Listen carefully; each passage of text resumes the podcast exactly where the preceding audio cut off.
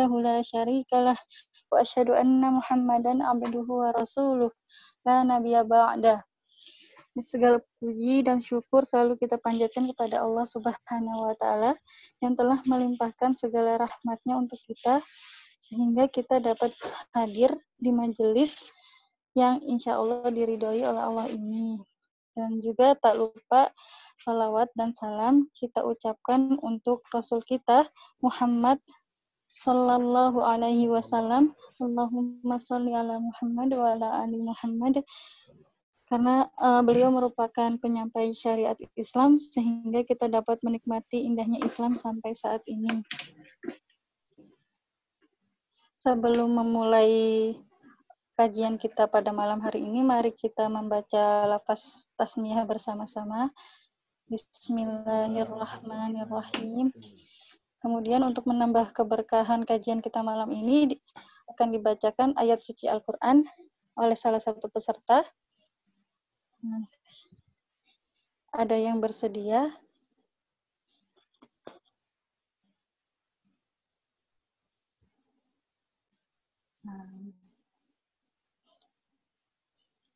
Nah, Mbak, apakah ada yang bersedia untuk membacakan ayat suci Al-Quran?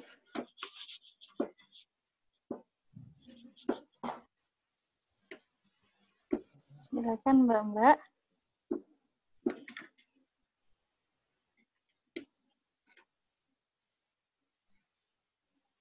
Hmm. Saya tunjuk aja bagaimana. Saya boleh minta tolong Mbak Rufaidah untuk tilawah Al-Quran.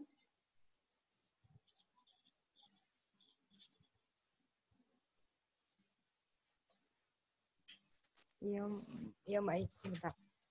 Iya, uh, iya Mbak. Surat apa Mbak Aisyah? Surat Al-Mulk Al-Mulk lagi. Nah, selanjutnya Al-Qalam aja Mbak. Al-Qalam, siap. Sebentar mm. ya.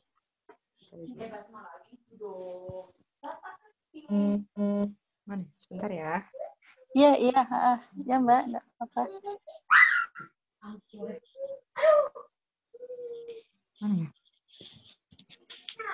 Uh, sebelum eh sebelum setelah al-mulk ya. A'udzu billahi minasyaitonir rajim. Bismillahirrahmanirrahim. Nun wal qalami wa ma yasturun. Ma anta bi ni'mati rabbika bimajnun wa inna laka la ajran ghayra mamnun wa innaka la'ala khuluqin 'azim. Fasatubsiru wa yubsirun. Bi ayyikumul maftun. Inna rabbaka huwa a'lamu biman dhalla 'an sabilihi wa huwa a'lamu bil muhtadin fala tuti'il mukadzibin waddu law tudhinu fayudhinun wala tuti' kulla halafin mahin ammazim masya'im binamim manna'in lil khairi mu'tadin athim kullin ba'da dzalika zanim an kana dha malin wa banin idza tutla alaihi ayatuna qala asatirul awwalin sadaqallahul azim sudah mungkin Mbak Isti. Oh, oh uh, ya terjemahannya enggak baca. Hah. Tak tolong dibacakan terjemahannya, Mbak. Iya.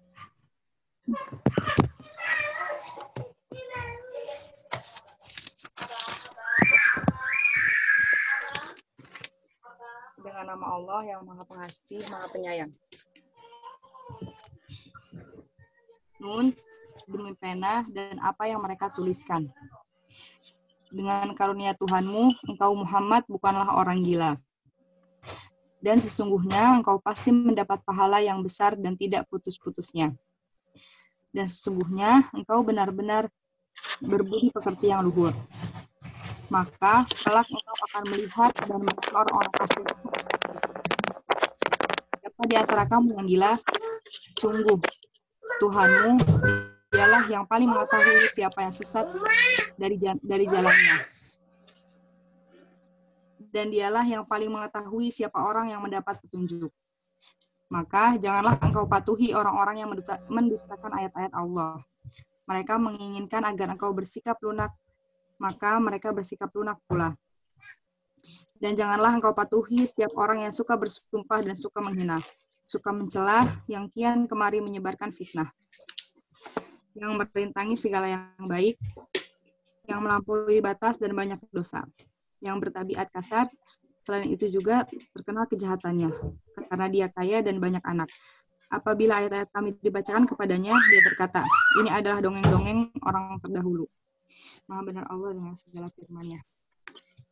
Ya, terima kasih kepada Mbak Rufaidah yang telah membacakan ayat suci Al-Quran. Semoga Allah memberi pahala kepada yang membaca dan yang mendengarkannya. Amin, amin ya rabbal alamin.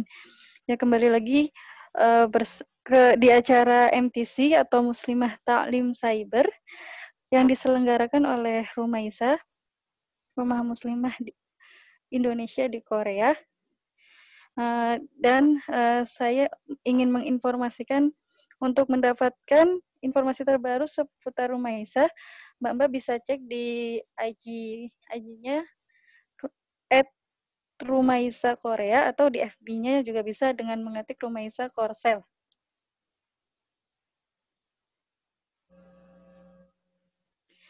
Uh, eh, MTC kita malam hari ini tanggal 17 Juli 2020 hari Jumat yang ber yang bertepatan dengan 26 Zulqa'dah 1441 Hijriah akan berjudul akan bertemakan kemuliaan bulan Zulhijjah dan perintah berkurban yang akan dibersamai oleh Ustadz Imam Muzakir LC.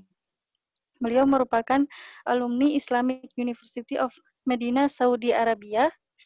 Kemudian beliau, beliau juga staf pengajar Ma'had Ibnu Katsir Jember dan pesantren Persis Bangil. Oke, karena Ustadz sudah bergabung di tengah-tengah kita ya. Langsung saja ya saya serahkan ke Ustadz untuk mengisi. Ya. Bismillahirrahmanirrahim. Silakan Ustadz. Bisa didengar ya? Bisa Ustadz ya. Jelas. Assalamualaikum warahmatullahi wabarakatuh. Alhamdulillah Alhamdulillahilladzi binikmatihi tatimmus salihat أشهد أن لا إله إلا الله وحده لا شريك له وأشهد أن نبينا محمدا عبده ورسوله لا نبي بعده اللهم إنا نسألك علما نافعا ورزقا طيبا وعملا متقبلا اللهم إنا نعوذ بك من علم لا ينفع ومن قلب لا يخشع ومن نفس لا تشبع wa min du'ain la yusma. Subhanaka la ilma lana illa ma 'allamtana innaka antal alimul hakim. Ma'asyiral muslimin rahimakumullah. Allah Subhanahu wa taala memberikan kepada kita kenikmatan yang luar biasa kenikmatan untuk bisa hadir dalam majelis ilmu, majelis yang dirindukan keberadaannya oleh para malaikat, karena setiap orang yang terlibat dalam majelis ilmu itu akan mendapatkan banyak keistimewaan. Di antaranya yang disampaikan oleh Rasulullah SAW seperti yang diriwayatkan oleh Imam At-Turmudi rahimahullah dan dikutip juga oleh Imam An-Nawawi dalam kitab Riyadus Salihin di bab Kitabul Ilmi bahwa Rasulullah SAW menyatakan, Innallaha wa malaikatahu yusalluna ala talibil khairi wa muallimah. Sesungguhnya Allah Subhanahu wa taala menyanjung orang-orang yang terlibat dalam majelis ilmu. Kemudian wa malaikatahu para malaikatnya mendoakan kebaikan hatta hud sampai-sampai ikan-ikan yang ada di, sar, di dasar lautan pun juga memohonkan ampunan untuk siapa? Litalibil khairi wa muallimahu. Bagi mereka-mereka yang menuntut ilmu, mencari kebaikan, dan yang mengajarkan. Karena itu kita berharap apa yang kita lakukan pada kesempatan berbahagia ini termasuk bagian yang masuk dalam hadis Rasulullah SAW sehingga kita berhak mendapatkan ampunan dari Allah Subhanahu wa taala. Amin amin ya rabbal alamin. Eh, para peserta kajian yang dirahmati oleh Allah, ada satu surat di surat Maki, eh, surat Al-Kautsar yaitu surat yang ke-108 Allah Subhanahu wa taala dengan tegas menyatakan a'udzubillahi minasyaitonir rajim. Inna a'tainakal kautsar fasalli li rabbika wanhar. Inna syani'aka huwal abtar. Ayat ini surat Al-Kautsar yang pendek ini hanya tiga ayat itu ada sebab yang melatar belakanginya. Yaitu mereka-mereka seperti Utbah bin Abi Mu'aid, yaitu tokoh-tokoh musyrikin yang mencoba mempengaruhi Rasulullah Sallallahu Alaihi Wasallam, bahkan membuat makar untuk bagaimana dakwah Rasulullah SAW itu uh, tidak berlanjut. Karena itu kemudian ketika putra Rasulullah SAW Ibrahim meninggal dunia, kemudian di saat itu terjadi apa namanya gerhana, sehingga menjadi pembicaraan para tokoh musyrikin ini sebagai sarana awal untuk terus menjatuhkan Rasulullah Sallallahu Alaihi Wasallam. Tapi kemudian Allah menurunkan firman-Nya ini dengan menyatakan inna a'tayna kal kautsar. Sesungguhnya kami telah menganugerahkan kepadamu wahai Muhammad sallallahu alaihi wasallam al kautsar, nikmat yang banyak. Nah, ayat ini atau surat ini secara khusus sesungguhnya teruntuk Rasulullah sallallahu alaihi wasallam. Akan tetapi kita sebagai umatnya pun juga masuk karena kaidah yang disepakati oleh para ulama mutakaddimin, ulama-ulama terdahulu menyatakan al-ibrah bi umumil lafzi la bi khususis sabab. Yang terpakai itu adalah keumuman lafaz bukan khususnya sebab. Karena itu ayat ini juga berlaku untuk kita. Nah, karena ayat ini berlaku untuk kita, maka kita coba cermati bahwa Al-Kautsar apa sih Al-Kautsar itu? Para mufassir mengatakan salah satu yang sempat saya kutip tadi adalah yang disampaikan oleh uh, Syekh Said Kutub dalam kitabnya Zilalil Quran, fi Zilalil Quran, beliau mengatakan Al-Kautsar sighah minal kathrah. Jadi kausar itu susunan yang menunjukkan kepada banyak. Apa pengertiannya? Banyak berarti ghairu mahdud, tidak terbatas. Kathirun fa'idun ghazir, banyak melimpah. Dan tidak ada satupun yang mampu menghalanginya. Nah, karena nikmat ini banyak, ya, kemudian yang Allah anugerahkan kepada kita, maka salah satu hal barangkali yang patut kita renungkan adalah ketika sahabat Mu'ad bin Jabal radhiyallahu an dipanggil oleh Rasulullah SAW. Apa yang dilakukan oleh Rasulullah SAW? Rasulullah mengatakan begini kepada sahabat Mu'ad. Ya Mu'ad, Wallahi inni la uhibbuka. Wahai Mu'ad ibni Jabal radhiyallahu an, sungguh aku mencintaimu.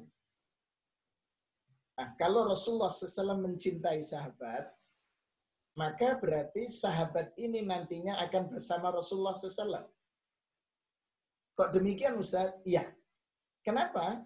Karena ketika ada sahabat mengatakan keinginan untuk bersama Rasulullah SAW, kemudian dia bertanya, apa amalan yang harus aku lakukan eh, ketika kemudian seandainya terjadi kiamat? Rasulullah kan bertanya, kalau kenapa engkau bertanya tentang kapan terjadinya kiamat? Sahabat tadi menjawab dengan menyatakan ma'adatu bikathrati siyamin wa salatin wa zakat. Aku tidak pernah mempersiapkan peristiwa itu dengan banyak salat, banyaknya zakat, banyaknya infak, begitu pernyataannya. Tetapi dia yang unik, dia mengatakan, kecuali aku hanya ini uhubbuka. Saya mencintaimu, wahai Rasulullah SAW. Apa kata Rasulullah? Anta ma'aman ahbabta fil jannah.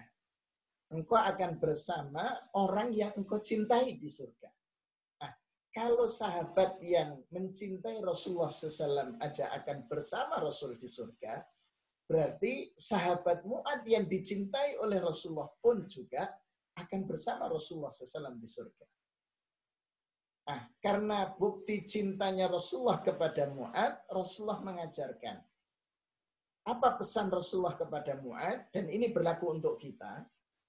Kata Rasulullah SAW, La tada'anna dubura kulli salatin. Jangan engkau tinggalkan setiap engkau selesai membaca, menunaikan aktivitas salat. Baik salat itu adalah salat yang wajib ataupun salat sunnah. Apa kata Rasulullah? Antakul agar engkau senantiasa berdoa. Allahumma a'inni ala zikrika wa syukrika wa husni ibadah.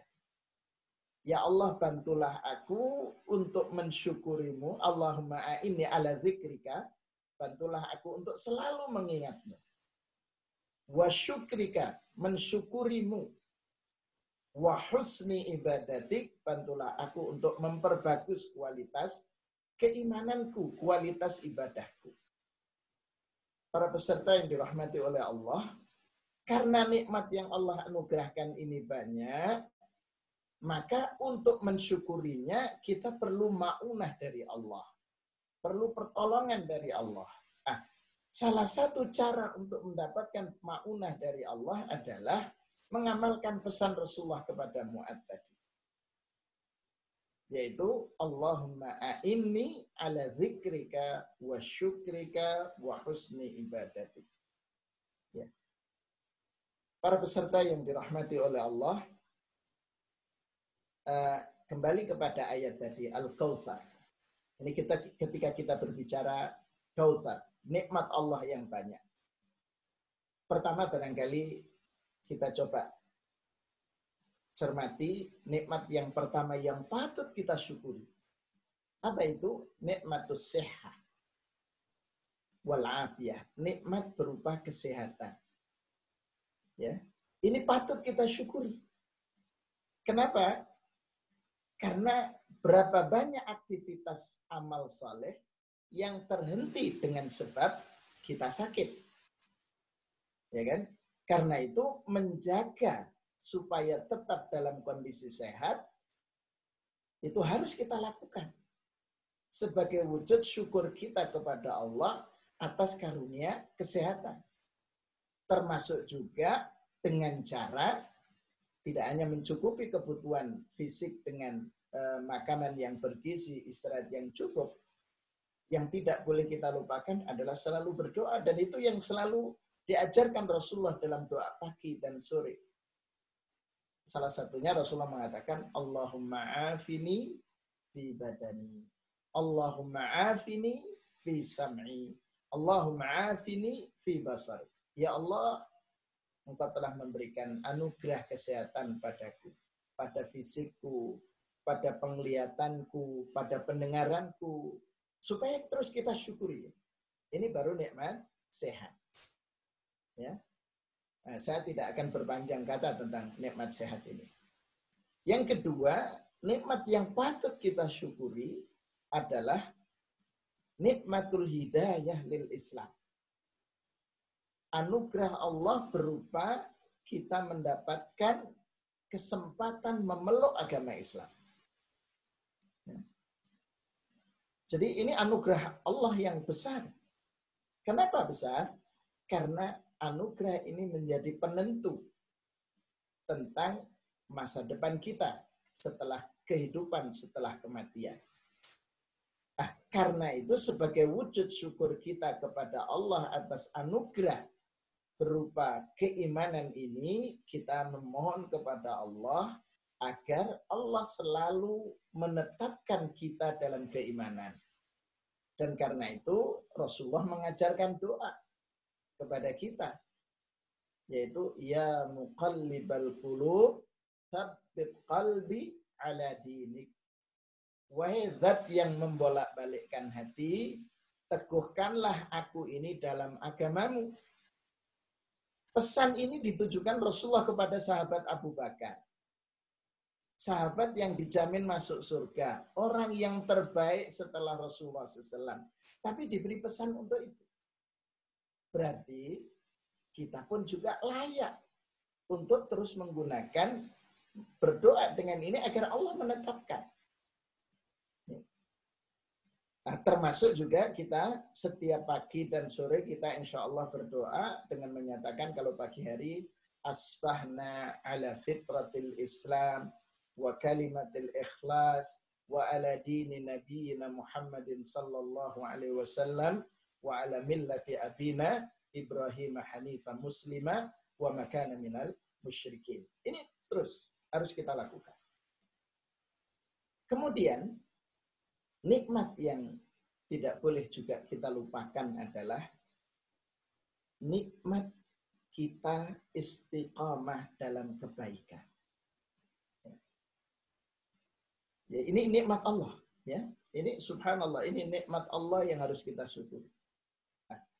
Keistiqomahan kita dalam kebaikan ini bisa jadi itu karena aktivitas doa-doa kita kepada Allah atau bisa jadi juga ada peran orang lain. Yang pertama bisa jadi karena doa orang tua kita. Ya. Doa orang tua kita yang setiap saat barangkali ketika kita masih kecil atau di saat kita sudah dewasa ini sudah berkeluarga, orang tua kita yang masih hidup itu mendoakan kita. Atau bisa jadi keistiqomahan kita dalam kebaikan ini atas peran doa dari istri atau suami atau anak-anak kita. Dan bisa juga keistiqomahan kita dalam kebaikan ini karena doa orang-orang yang pernah kita bantu. Ya. Karena itu kewajiban kita sebagai wujud syukur kita kepada Allah terhadap keistiqomahan dalam kebaikan ini, mari kita cermati hadis Rasulullah SAW.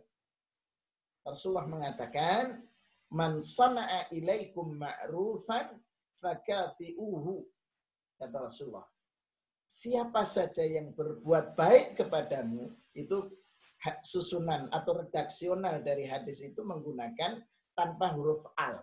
Jadi man sana'a ilaikum ma'rufan, bukan al ma'rufah, tetapi ma'rufan pakai tanwin. Fathatain, ya. Itu berarti mencakup umum. Siapa saja yang pernah berbuat baik kepada kalian, kata Rasulullah, fakafi'uhu. Maka balaslah. Jadi ada kewajiban kita untuk membalas. Fa'ilam tajidu ma tukafi'unahu, kata Rasulullah. Kalau engkau tidak mendapati sesuatu yang mampu engkau jadikan sarana membalas kebaikannya, apa kata Rasulullah? Fad'u lahu bil khairi. Maka doakan mereka dengan kebaikan. hatta tarawna annakum qad kafatum sampai kita memastikan bahwa untaian doa-doa kita itu sebanding dengan kebaikan yang mereka lakukan kepada kita. Ya, inilah makna dari firman Allah, wahal jazaul ihsan illal ihsan. Tidak ada balasan kebaikan kecuali dengan kebaikan. Ah, karena itulah para jamaah sekalian yang dirahmati oleh Allah, Allah mengingatkan kita dalam surat Ar-Rahman di mana Allah mengulang-ulang ayat itu sampai 30 kali lebih ya. Allah menyatakan fabi ayyi ala. Nikmat mana lagi yang kalian dustakan? Berikutnya yang patut kita syukuri ya atas karunia Allah yang Allah anugerahkan kepada kita adalah Allah pertemukan kita jadi nikmah fursah bimawasimil khair. Jadi kenikmatan yang Allah anugerahkan adalah kita dipertemukan oleh Allah dengan musim-musim kebaikan. Mawasimul khair. Karena musim-musim kebaikan ini Masya Allah. Ya, Pertama Allah anugerahkan kita bertemu dengan bulan Ramadan. Yang di bulan Ramadan ada kewajiban siang. Siam menghapuskan dosa-dosa kita. Kita lakukan Qiyamul Ramadan. Qiyamul Ramadan menghapuskan dosa-dosa kita. Masih Allah berikan bonus dengan Lailatul Qadar. Setelah itu musim kebaikan tidak berhenti. Yaitu dengan hadirnya puasa enam hari di bulan Syawal. Yang Rasulullah SAW menyatakan, siapa yang menunaikan enam eh, apa namanya puasa Ramadan karena iman dan mengharapkan balasan terbaik dari Ar-Rahman, kemudian ditambah enam hari di bulan Syawal, maka ibaratnya berpuasa selama satu tahun.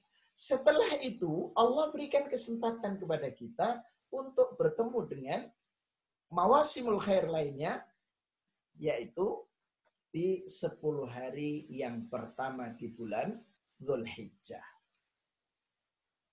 Apa keutamaannya? Sahabat Abdullah bin Abbas radhiyallahu an menuturkan kepada kita.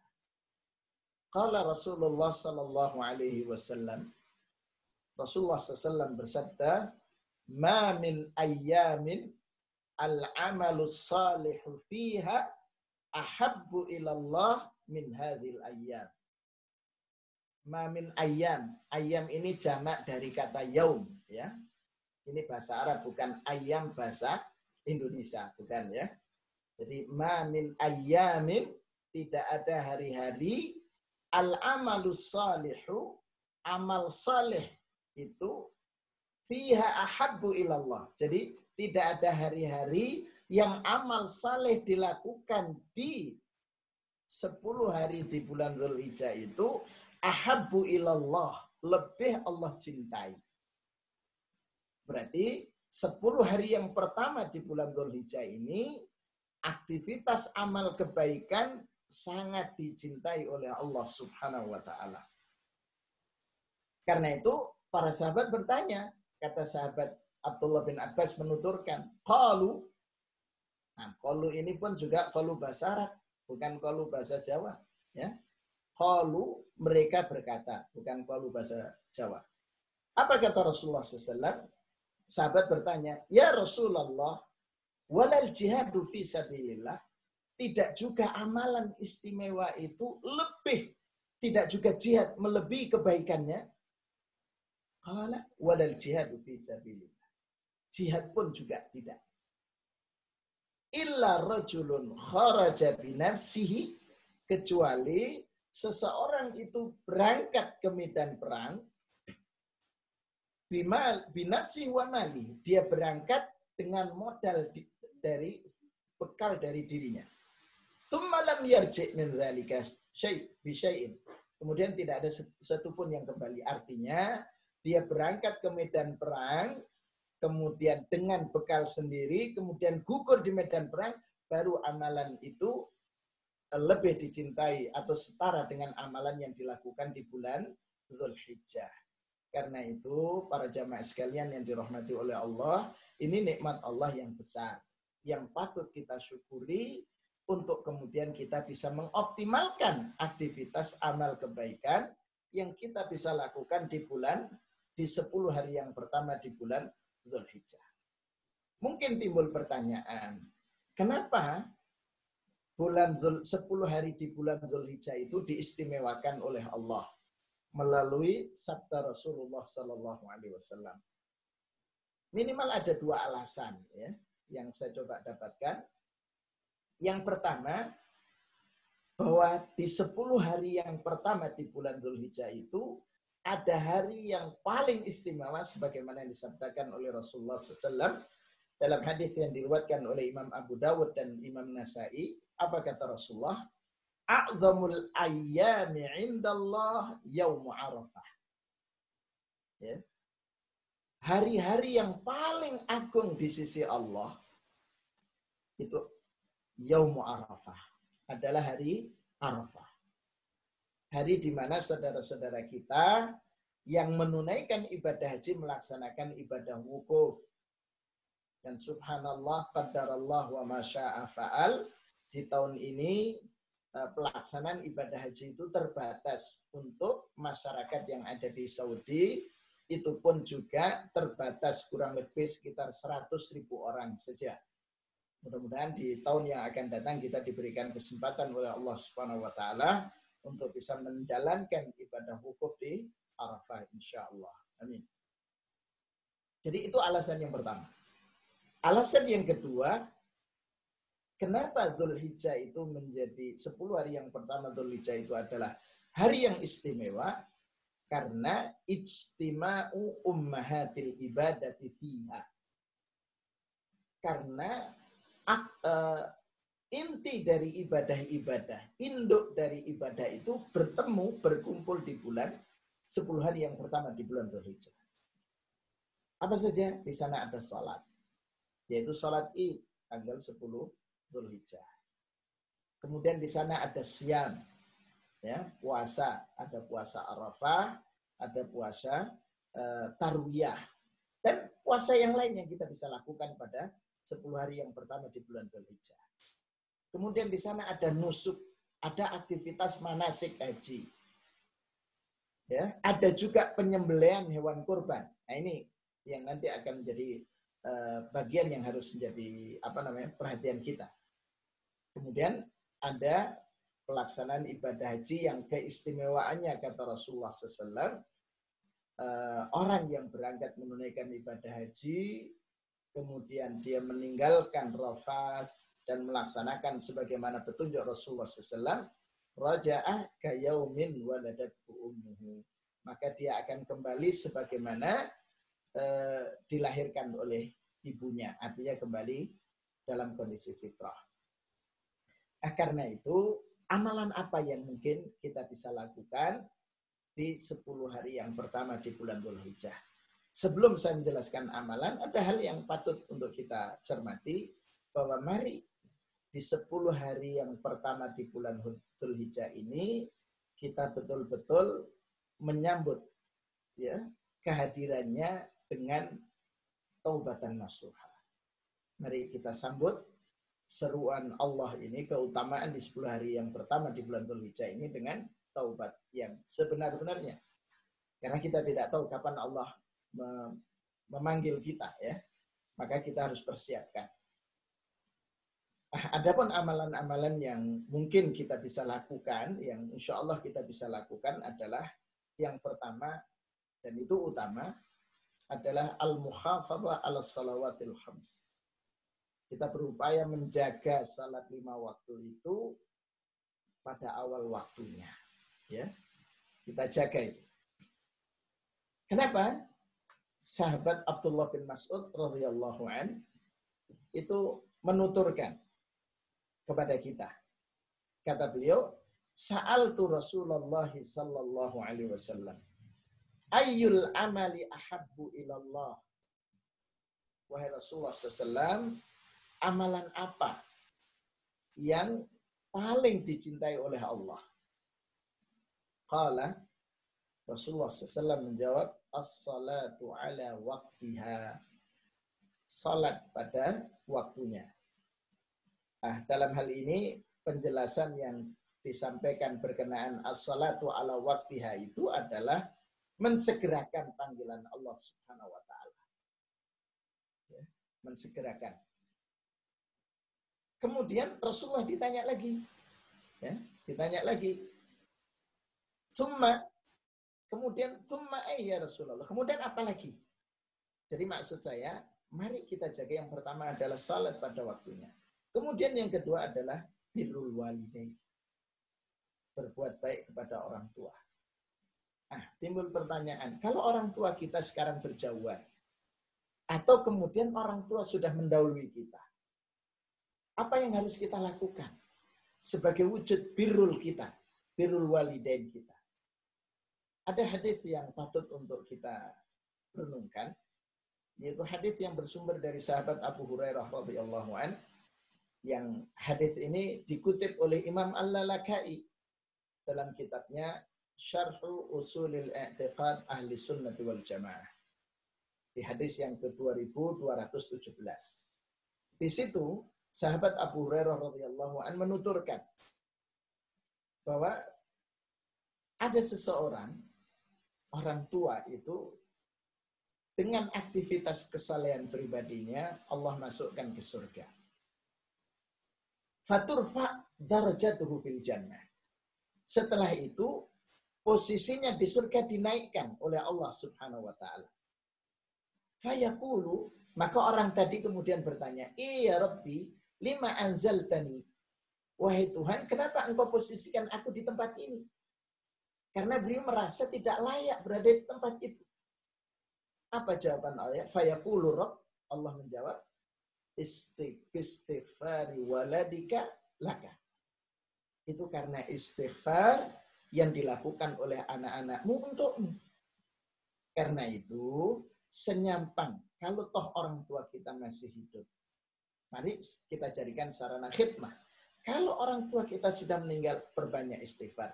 Wabil khusus di 10 hari yang pertama di bulan Dhul Hijjah ini, di mana Allah subhanahu wa ta'ala menyatakan amalan yang paling dicintai oleh Allah subhanahu wa ta'ala. Jadi yang pertama tadi, as-salatu ala waktiha, Kemudian birrul walidain. Nah. Kemudian yang kedua, cara kita mengoptimalkan menjaga rawatib wan nawafil. Menjaga sholat-sholat rawatib kita, sholat-sholat nafilah kita. Ya. Kenapa? ada hadis yang bersumber dari Ummu Habibah radhiyallahu anha istri Rasulullah SAW ummahatul mukminin dia mengatakan sami'tu Rasulullah sallallahu alaihi wasallam yaqul aku mendengar Rasulullah SAW bersabda man salla ithnatai asyara rak'atan yaumihi wa lailatihi bunya lahu bihinna baitun fil jannah. Siapa yang menjaga 12 rakaat yaitu dua rakaat sebelum subuh, empat rakaat sebelum zuhur, dua rakaat, dua rakaat, dua rakaat setelah zuhur, dua rakaat setelah maghrib, dua rakaat setelah isya, maka akan dibangunkan oleh Allah untuknya rumah di surga, istana di surga.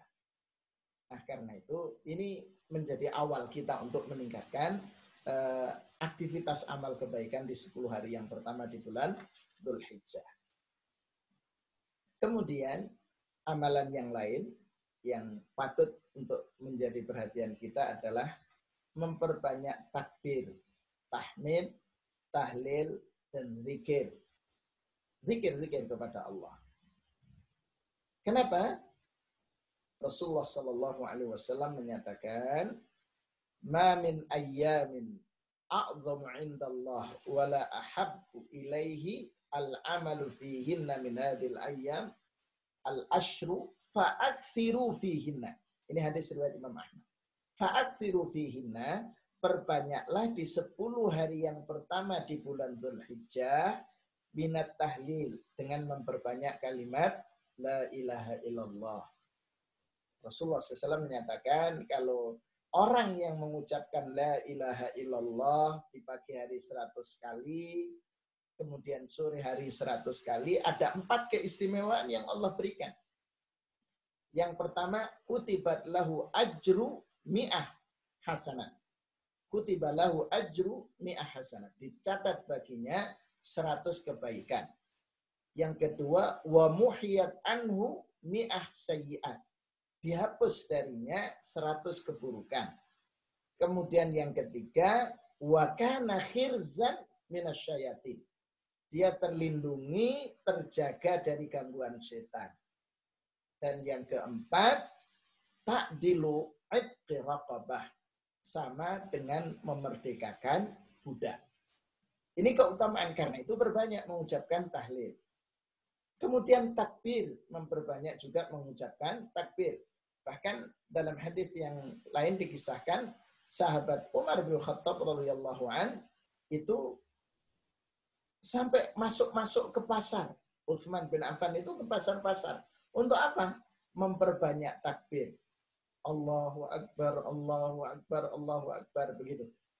Untuk apa? Mengingat untuk mensyiarkan 10 hari yang pertama di bulan Dhul Hijjah. Wattahmid, memuji Allah subhanahu wa ta'ala. Termasuk juga tasbih ya. Tasbih, itu bagiannya.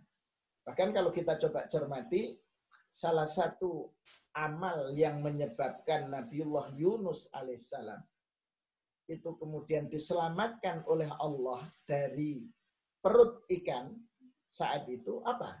Karena tasbih. Allah menyatakan laula kana minal musabbihin lalabitha fi batnihi ila yaumi yub'atsun. Kalaulah Nabiullah Yunus termasuk orang yang banyak bertasbih kepada Allah, niscaya dia akan tetap berada di perut ikan sampai pada hari kiamat kelak. Kemudian amalan yang mungkin kita lakukan, yang kita bisa lakukan adalah memperbanyak sedekah. Ya. Sedekah.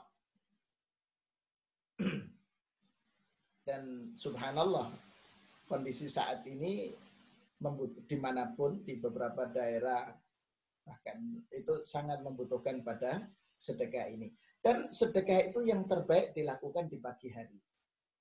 Kenapa? Karena Rasulullah Shallallahu Alaihi Wasallam menjelaskan ketika di pagi hari itu dua malaikat Allah turunkan. Ya, dua malaikat Allah turunkan.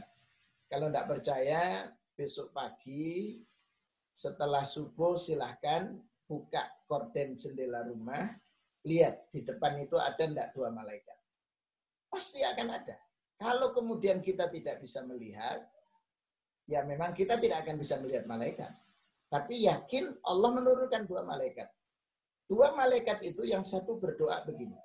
Allahumma a'ti mumfiqan khalafa. Ya Allah berikanlah orang yang infak itu gantinya. Jadi yang mendoakan itu malaikat. Jadi didoakan oleh malaikat untuk diganti infaknya. Sedekahnya.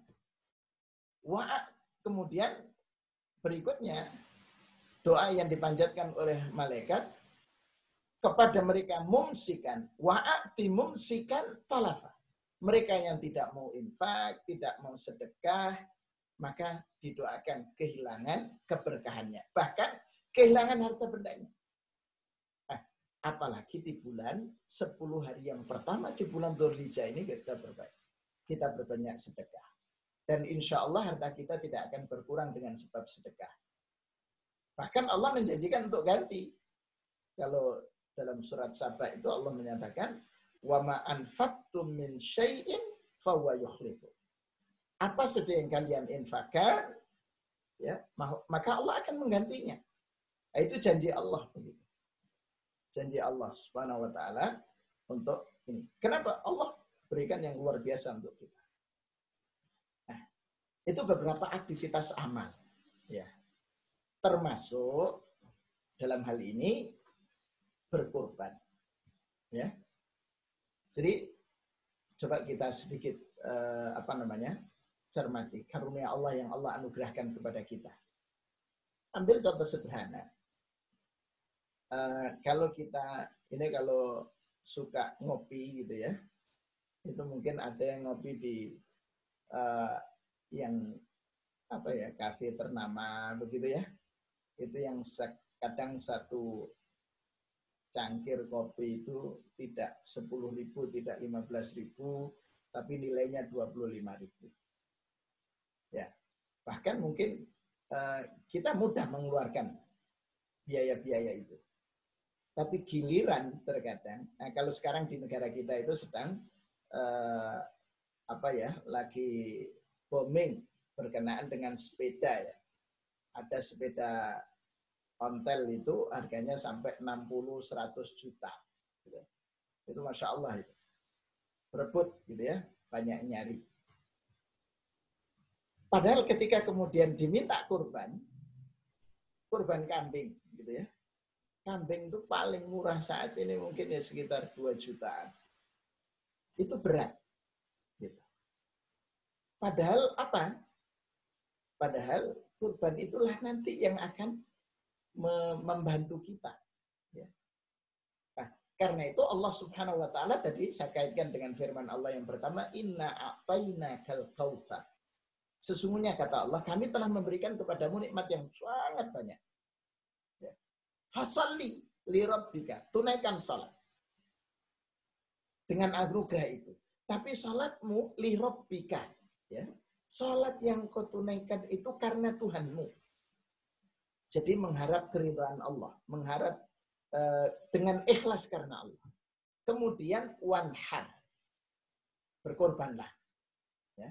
Jadi berarti nikmat Allah yang Allah anugerahkan kepada kita itu diminta untuk kita mengeluarkan ya untuk membuktikan syukurnya itu secara personal yaitu salat untuk sifatnya pribadi Kemudian one heart itu adalah sosialnya. Jadi output dari ibadah yang kita lakukan. Output dari ibadah yang kita lakukan adalah ada ibadah sosial. Ibadah sosial di salah satunya di sini berkorban. Coba kalau kemudian kita kaitkan dengan surat Al-Hajj yang ke-70 kalau nggak salah, Allah menyeru kita, Ya ayyuhalladzina amanurka'u wasjudu wa'budu rabbakum waf'alul khaira la'allakum tuflihun. Ya ayyuhalladzina amanu wa orang-orang yang beriman, irka'u, rukuklah, wasjudu, sujudlah, wa'budu rabbakum, beribadalah kepada Rabb kalian. Ini sifatnya ibadah-ibadah yang dilakukan secara personal. Tapi kemudian Allah tuntut waf'alul khaira. Lakukanlah kebaikan.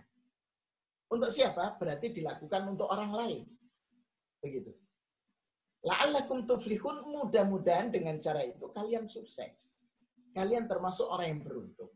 Nah, Allah subhanahu wa ta'ala meminta kita setelah kita mengetahui anugerah yang Allah berikan, kemudian kita lakukan dengan ibadah sholat, kemudian yang kedua adalah one heart, berkorbanlah. Karena itu ini harus menjadi perhatian kita.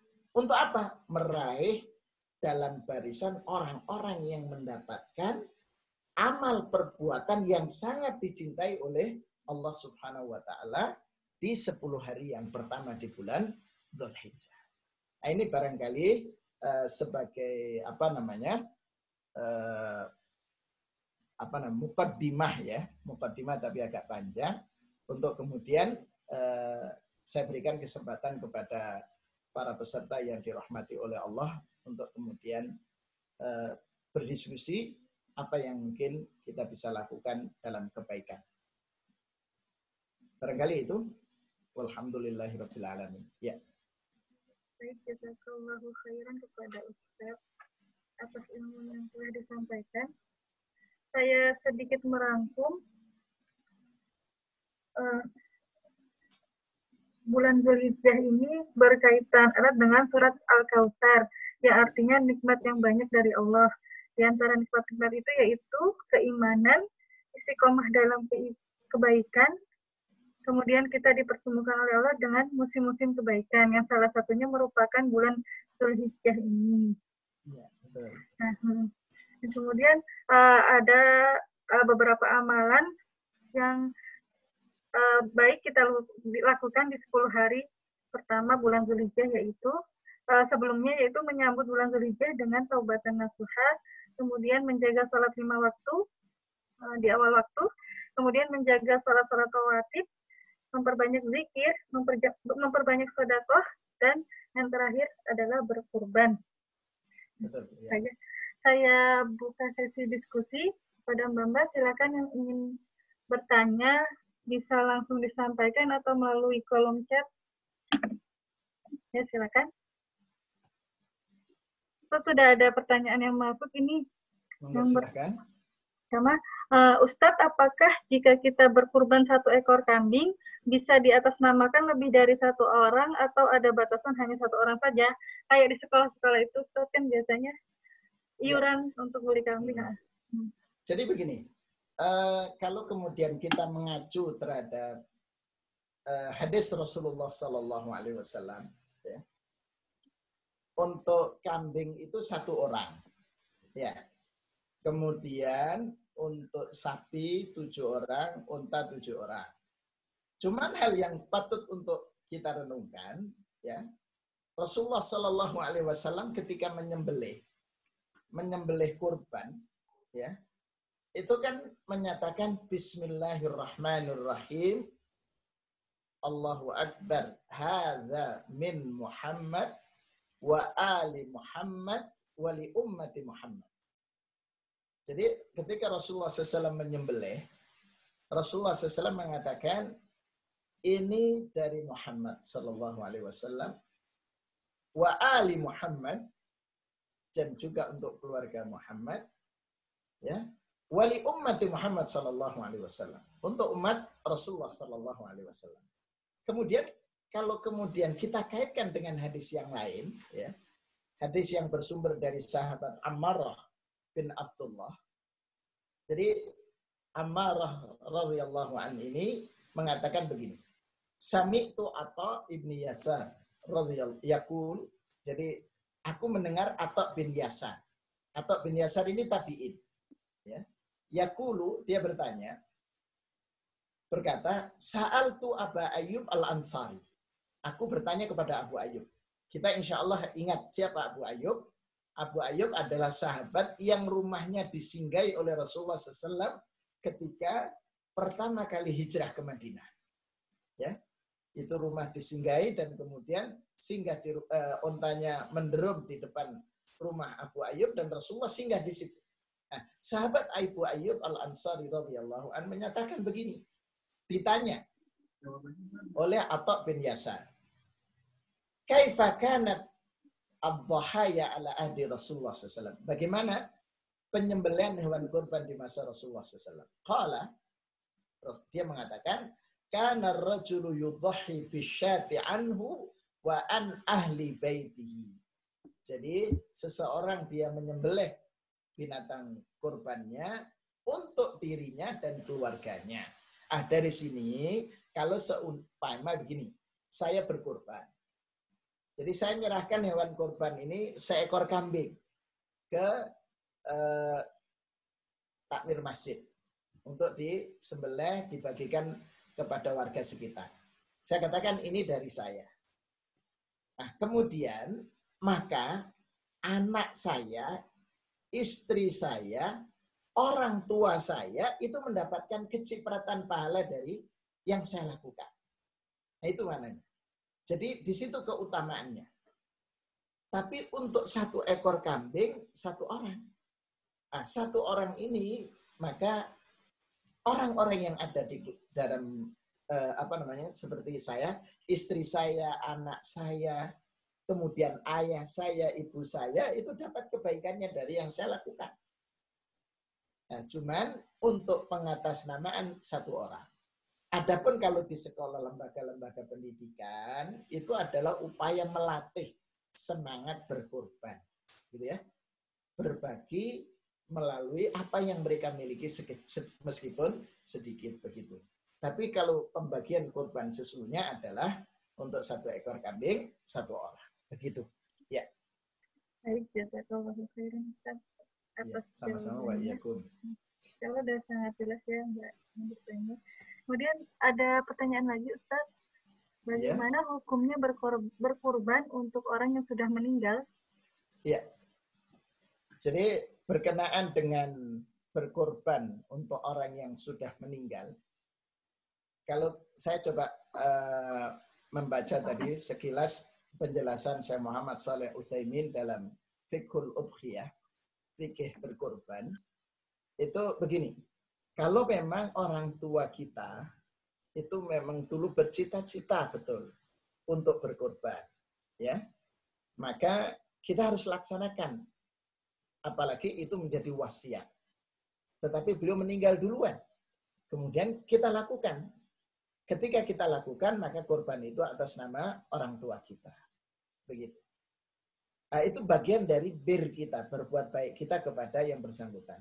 Kalau kemudian orang tua kita tidak tidak apa namanya eh, tidak berwasiat, gitu kan? Kemudian kita ingin melakukan, gitu kan?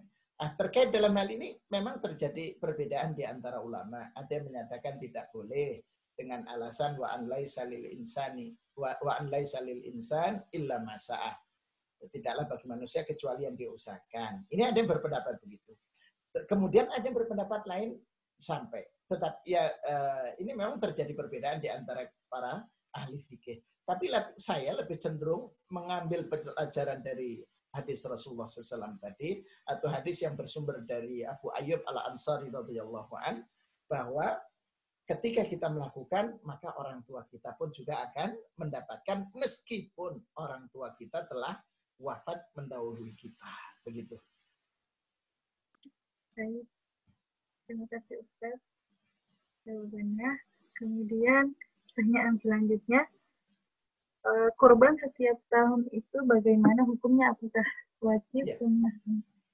Jadi untuk korban itu, berkorban itu pada asalnya, jadi ada yang menyatakan bahwa korban itu wajib berdasarkan firman Allah tadi. Inna a'tainakal kautsar fasalli li rabbika wanhar.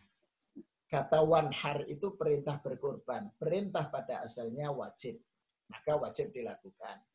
Kemudian yang kedua, alasan yang berpendapat wajib itu ketika ada Rasulullah, Rasulullah mengatakan, orang yang Allah berikan anugerah keluasan rizki, walam yudhahi, tapi dia kemudian dia tidak berkorban, fala yaqrabanna musallana. Maka jangan mendekati musola kami. Itu itu alasan yang berpendapat wajib. Tapi ada yang lain berpendapat bahwa eh, kurban itu tidak wajib. Ya. Tetapi hukumnya sunnah muakkadah dan itu yang pendapat yang dikuatkan oleh para ulama. Ya. Pendapat yang dikuatkan oleh para ulama adalah hukumnya sunnah muakkadah. Artinya dianjurkan. Ah, Rasulullah SAW kalau mengacu kepada yang dilakukan oleh Rasulullah SAW, Rasulullah setiap tahun berkorban. Ya. Cuman di tahun terakhir pada saat beliau menunaikan ibadah haji itu, beliau berkorban menyembelih kambingnya sendiri sebanyak 63 ekor. Eh, itu kemudian para ulama eh, di antara di antaranya para sahabat memahami berarti usia Rasulullah SAW 63 tahun. Jadi kembali kepada pertanyaan tadi bahwa terkait berkorban memang terjadi perbedaan, ada yang berpendapat wajib, ada yang berpendapat sunnah muakkadah, tetapi pendapat yang terkuat dari dua pendapat yang ada adalah bahwa berkorban itu hukumnya sunnah muakkadah. Terima kasih atas jawabannya Ustaz. Nah, kemudian pertanyaan selanjutnya dari saya. Ustadz, ini saya kan eh, bingung Ustaz.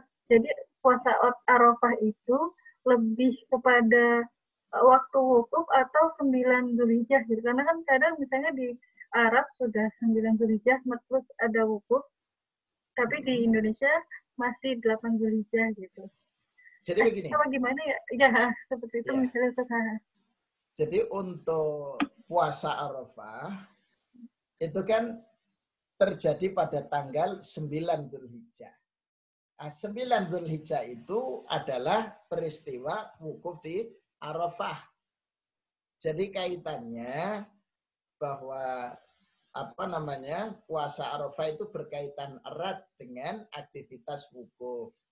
Cuman pelaksanaan wukuf seperti kita dengan Saudi itu kan beda 4 jam.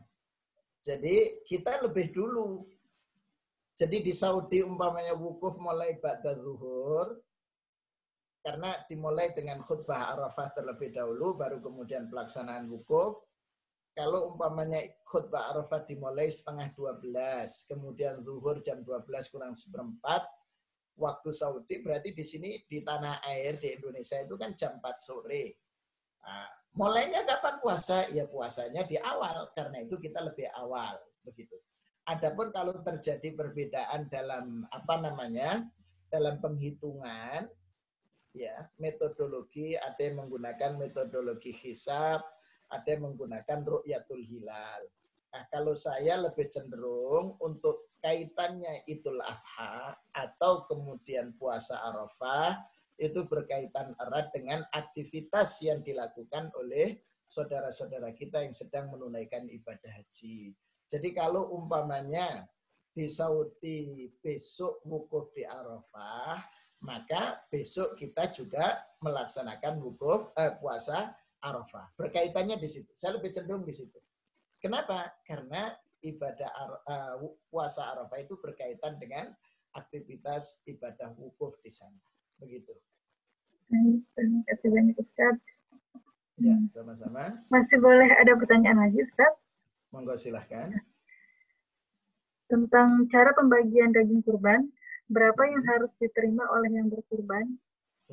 Ya, begini untuk para pekurban itu maksimal ya, maksimal itu sepertiga dari daging kurban. Jadi kalau umpamanya berat kambing yang akan dikorbankan, yang sekarang itu setara sekitar 3 juta rupiah itu kurang lebih beratnya berat berat apa namanya berat hidup itu sekitar 50-an kilo. Ya.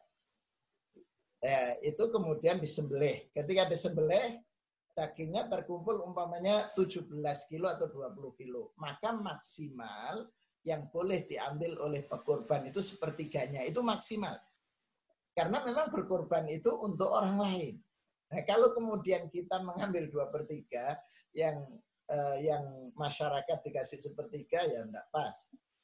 Ya, jadi uh, penjelasan para ulama itu adalah menyatakan maksimal sepertiga dari daging kurban. Itu maksimal ya. Uh, syukur-syukur kalau kemudian yang terbaik itu kita berikan semuanya. Terus kita dari mana? Beli nyembelih sendiri atau beli daging sendiri. Itu itu lebih bagus. Kenapa? Karena begini, membahagiakan orang lain dalam bahasa Rasulullah SAW, idkhalus surur li akhihil muslim sadaqah. Membuat orang lain tertawa, bahagia, senang, itu adalah bagian dari sedekah. Dan ketika mereka bahagia, insya Allah mereka akan mendoakan kebaikan kepada kita. Jadi ketika, karena itu Allah menyatakan, wa mayyashkur fa inna mayyashkuru li nafsi. Siapa yang bersyukur, berterima kasih, maka energi positif itu akan menghadirkan energi positif, energi-energi baru. Jadi kalau kita baik yang kita berikan, insya Allah akan kembali kebaikan kepada kita. Begitu. Terima kasih Ustaz atas jawabannya. Jazakallah khairan. Oh ada yang bertanya lagi Ustaz? Monggo silakan. Puasa Tarwiyah tanggal 8 Zulhijjah itu riwayat, riwayatnya bagaimana? Iya. Uh, memang begini kalau secara khusus hadis yang menjelaskan puasa tarwiyah itu sebagian ulama melemahkan hadisnya. Ya, melemahkan hadisnya. Nah, tetapi kemudian penjelasan para ulama yang penjelasan para ulama adalah karena di 10 hari yang pertama di bulan Dzulhijjah ini adalah istimewa, maka di situ dia memperbanyak aktivitas ibadah termasuk di dalamnya adalah ibadah siam, ibadah puasa. Karenanya kemudian maka dibolehkan ya untuk puasa tanggal 8 dan 9. 8 itu adalah tarwiyah dan 9 ketika uh, pelaksanaan puasa Arafah. Satu misal, saya uh, ini tanggal 22 itu kan hari Ahad, ya. tanggal 1 Zulhijjah itu hari Ahad, insya Allah. Hari Senin tanggal 2, Selasa 3, 4, eh, tang, hari Rebo itu 4, Kemis 5, gitu kan? 6 itu eh, hari Jumat 6, Sabtu 7, Ahad 8, 9. Jadi memperbanyak puasa di situ. Itu bagian dari cara memuliakan dan menghidupkan 10 hari yang pertama. Yang terlupakan oleh saya tadi adalah termasuk qiyamul lail, salat malam, ya. Itu termasuk amalan-amalan yang dicintai karena termasuk yang apalagi dilakukan di 10 hari yang pertama di bulan Zulhijjah. Begitu. Jazakallahu khairan atas ilmunya Ustaz. Sama-sama. Allah sudah cukup ya Mbak ya. Kita nurun sangat Ustaz.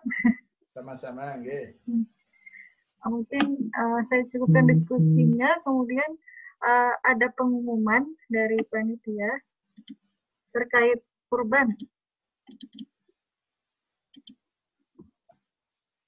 Nah, jadi Perpika, Rumaisa, Rumaisa dan Imuska berkolaborasi bersama Human Initiative South Korea mengadakan kurban. Yuk, kurban, daging kurban untuk membantu sesama. Bisa dilihat di layar ya, Mbak ya. Itu nanti bisa uh, kirim ke rekening kurban 508 13 32 63 066 saya ulangi. 506 13 32 63 066 Degu Bank atas nama Salsabila dan uh, untuk konfirmasi ke Salsabila di nomor 010 6500 1274 itu informasi dari panitia. Kemudian ada lagi acara Rumaisa School pada tanggal Sabtu 18 Juli 2020 pukul 14 waktu Korea Selatan uh, yang bertemakan rukun Islam kelima uh, akan diselenggarakan uh, melalui Zoom, aplikasi Zoom. Bisa dilihat di layar juga ya Mbak, Mbak untuk link bergabungnya. Ya, ditunggu kehadirannya ya besok besok Mbak Oke, saya cukupkan MTC malam hari ini. Mari kita sekali lagi ucapkan terima kasih banyak kepada Ustadz atas ilmunya. Semoga Allah membalas kebaikan Ustadz.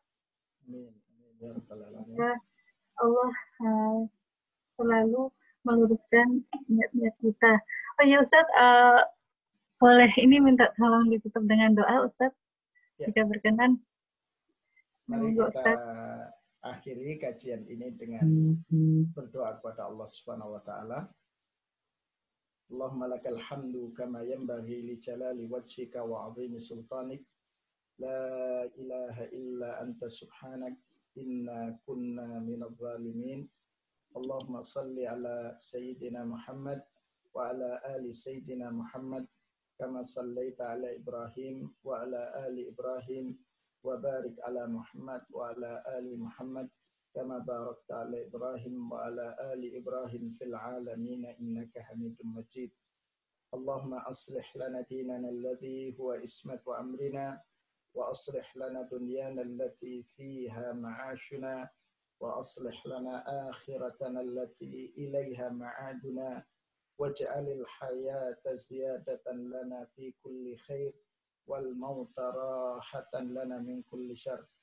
اللهم يا رحمن يا رحيم يا ذا الجلال والإكرام بلغنا شهر ذي الحجة وأعنا على ذكرك وشكرك وحسن عبادتك. اللهم ارزقنا حسن الخاتمة. اللهم ارزقنا حسن الخاتمة. اللهم اجعلنا واجعل أهلنا وأولادنا وذريتنا من أهل العلم وأهل الخير وأهل الصلاح اللهم تقبل منا إنك أنت السميع العليم وتب علينا إنك أنت التواب الرحيم اللهم ربنا آتنا في الدنيا حسنة وفي الآخرة حسنة وقنا عذاب النار سبحانك ربك rabbil العزة عما yasifun وسلام على المرسلين mursalin دعوانا أن الحمد لله رب alamin آمين.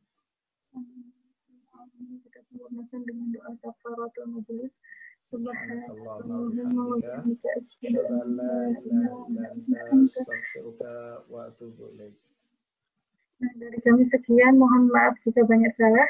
Wassalamualaikum warahmatullahi wabarakatuh. Salam. Tenun, Ustaz. Sama-sama Ibu.